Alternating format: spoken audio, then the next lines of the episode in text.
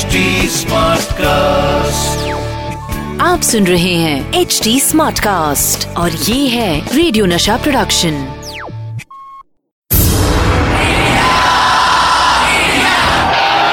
एक ऐसा प्लेयर जो जीत हासिल करने के लिए सिर्फ़ फैंटास्टिक विकेट कीपिंग ही नहीं बल्कि विकेट के पीछे कुछ विकेट हरकतें भी करते थे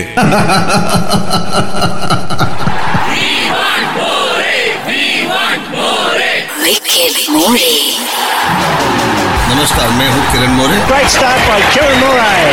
अपने विकेट के पीछे की विकेट कहानियाँ लेकर क्रिकेट जगत से नशा मास्टर स्ट्रोक होस्ट करने आ गए हैं the one and only Kiran More फिर वही दीवानगी। ये दिल मांगे। हेलो ऑल मैं हूँ आपका होस्ट एंड दोस्त किरण मोरे और आप सुन रहे हैं नशा मास्टर स्ट्रोक 24 में 1988 क्या हुआ क्रिकेट जगत में? बताता हूँ आपको। इंग्लैंड ने वेस्ट इंडीज को 3-0 से हराया था और काफ़ी सालों के बाद ये पहली बार इंग्लैंड ने वेस्ट इंडीज के मैदान पर उनको ये हार दी थी। आज मैं बात करूँगा बैट्समैन की ज़िंदगी के सबसे इम्पोर्टेंट चीज़ के, यानी कि बैट्स के बारे में। मैं आपको बताऊँगा किस तरह टाइम के साथ साथ बैट्स भी बदलते गए। साथ ही बताऊँगा 92 वर्ल्ड कप के उस एक्सटर्नल फैक्टर के बारे में, जिसकी वजह से हमारी टीम को बहुत नुकसान हुआ। जब मैंने क्रिकेट खेलना शुरू किया था, तब हमारे प्लेयर्स को अपने बैट्स का इंतज़ाम करना पड़ता था। स्पॉन्सर्स भी नहीं थे और कोई सीनियर क्रिकेटर होता था टीम में तो वो हमको बैट दे देते थे। उनके पास ज़्यादा बैट्स होते थे उनके पास स्पॉन्सर्स थे। मैंने जब खेलना शुरू किया इंडिया के लिए, तभी स्पॉन्सर्स आने लगे। तभी हर चीज़, जूते, आपके पैड्स है ग्लव्स है अलग अलग मैन्युफैक्चरर्स के लेके खेलते थे हम लोग और खरीद के खेलते थे। मुझे याद है कि मैं जब ऑस्ट्रेलिया गया था तो मेरे पास कोई कॉन्ट्रैक्ट नहीं था। जब मैंने एक दुकान से मैंने ग्लव्स खरीदे कुकुबरा के, और वो ग्लव्स से मैं खेला मैच इंटरनेशनल मैच तभी उनके जब ओनर थे, उनका मुझे फ़ोन आया। मिस्टर एलियट मुझे याद है, जो ओनर है कुकुबरा के तो उनका फ़ोन आया कि आप हमारे ग्लव से खेल रहे हैं we would like to meet you you know तो वो मुझे आए, मिले, और मेरे लिए दो तीन ग्लव्स और लेके आए। तो मैंने उनको पूछा, मैं वापस जाऊँगा तो मुझे और एक्स्ट्रा ग्लव्स चाहिए, क्योंकि हमारे इंडिया में नहीं मिलते. मुझे उन्होंने एक कॉन्टैक्ट दिया इंडिया में और उन्होंने मेरा पहला कॉन्ट्रैक्ट साइन किया उनके साथ मैंने। बहुत छोटी अमाउंट थी बट हमको अच्छी बैट्स मिले पैड्स मिले कंफर्टेबल प्रोटेक्शन उसमें हो अच्छा और अच्छे क्वालिटी के मैन्युफैक्चर उसके पास से हम लोग बैठ क्योंकि एस फैक्ट्री बहुत पुरानी फैक्ट्री है तो उनका इक्विपमेंट सबसे बेस्ट होता है। तो उसके लिए उनको साइन किया मैंने और उनसे मैं खेलने लगा और पूरे मेरा क्रिकेटिंग कैरियर उनके बैट से और ग्लव से मैंने कीपिंग की और मैंने मेरी पर्सनलाइज बैट बना के ली मैंने। मेरे विकेट कीपिंग ग्लव्स मैंने पर्सनलाइज बना के लिए। सबसे बेहतरीन बैट्स अभी इंडिया में ज़्यादा बनती है। पहले हम लोग बाहर से लेके आते थे और अभी जो फॉरेनर्स है यहाँ से लेके जाते हैं बैट्स को और पैड्स ग्लव्स जो इक्विपमेंट्स है यहाँ से ज़्यादा कर लेके जाते हैं वो लोग। सो जो बैट का जो केन होता है, जो हैंडल होता है, वो मलेशिया से बन के आता है और सारे मैन्युफैक्चर वो यूज़ करते हैं। जो कंट्री क्रिकेट नहीं खेलती है, वो कितने सालों से ये चीज़ें बना के यहाँ इंडिया भेजते हैं।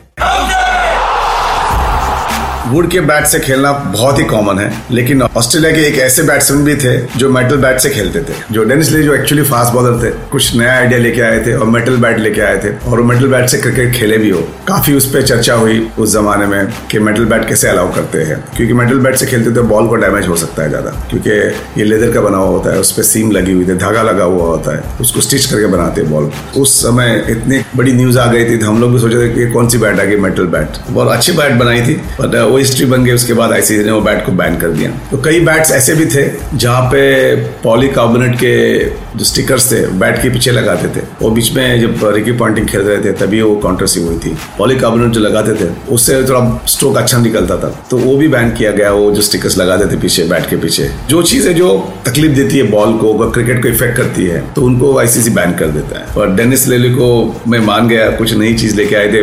बहुत प्रख्यात बॉलर थे वर्ल्ड के बेस्ट बेहतरीन फास्ट बॉलर और इंडिया में आके उन्होंने बहुत, अपने जो फास्ट बॉलर से उभरते, उनको बहुत मदद की है। अच्छे बैट्स और बैट्समैन की वजह से टीम्स कई मैच जीतती है और हारती है। लेकिन क्रिकेट में बहुत से ऐसे एक्सटर्नल फैक्टर्स भी होते हैं, जिनके सामने आपके स्किल्स काम नहीं करते। ऐसे ही एक एक्सटर्नल फैक्टर ने 92 के वर्ल्ड कप में हमें बहुत परेशान किया।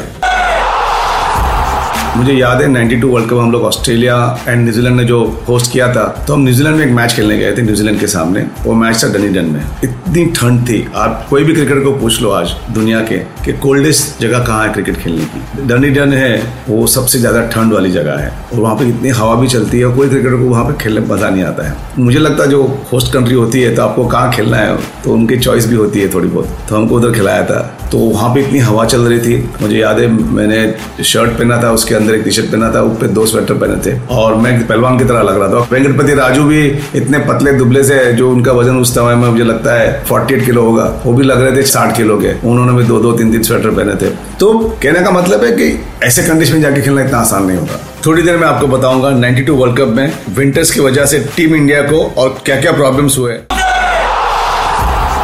मैंने आपको बताया, जब 92 में वर्ल्ड कप खेलने हमारी टीम न्यूजीलैंड गई थी तो वहाँ बहुत ही ठंड थी। 20 परसेंट हम लोग वहाँ पे ना साइकोलॉजी प्लस कंडीशन की वजह से हमको ऐसा लग रहा था कि we are fighting against the odd you know कि they are used to it उनको आदत थी सब कंडीशन में खेलने की। जब मैच खत्म हुआ, तभी जब न्यूजीलैंड के प्लेयर से हमने इंटरेक्ट किया तो उनसे बात किया, भाई, ठंड कितनी बहुत ज़्यादा थी। बोले, नहीं, ये ठंड हमारे लिए भी ज़्यादा है। सो तभी it hits you in the mind क्योंकि आपको खेलना एक जोश होता है इंडिया के लिए खेलते हो आप, तभी आपको ठंड पता नहीं चलती है। वहाँ पे एक साइड स्क्रीन थी, पूरी मेटल की थी, वो भी उतनी हवा से उड़ के चली गई थी। थोड़ी देर के लिए दस पंद्रह मिनट के लिए गेम भी रुक गया था। तो जब ऐसे कंडीशन में खेलते हो तो इतना आसान नहीं होता। जब वो लोग भी इंडिया में आते हैं, जब आप चेन्नई में मैच खेलते हो, गर्मियों में तो उनको भी बहुत दिक्कत आती है। डिहाइड्रेट हो जाता है, उनका पेट खराब हो जाता है।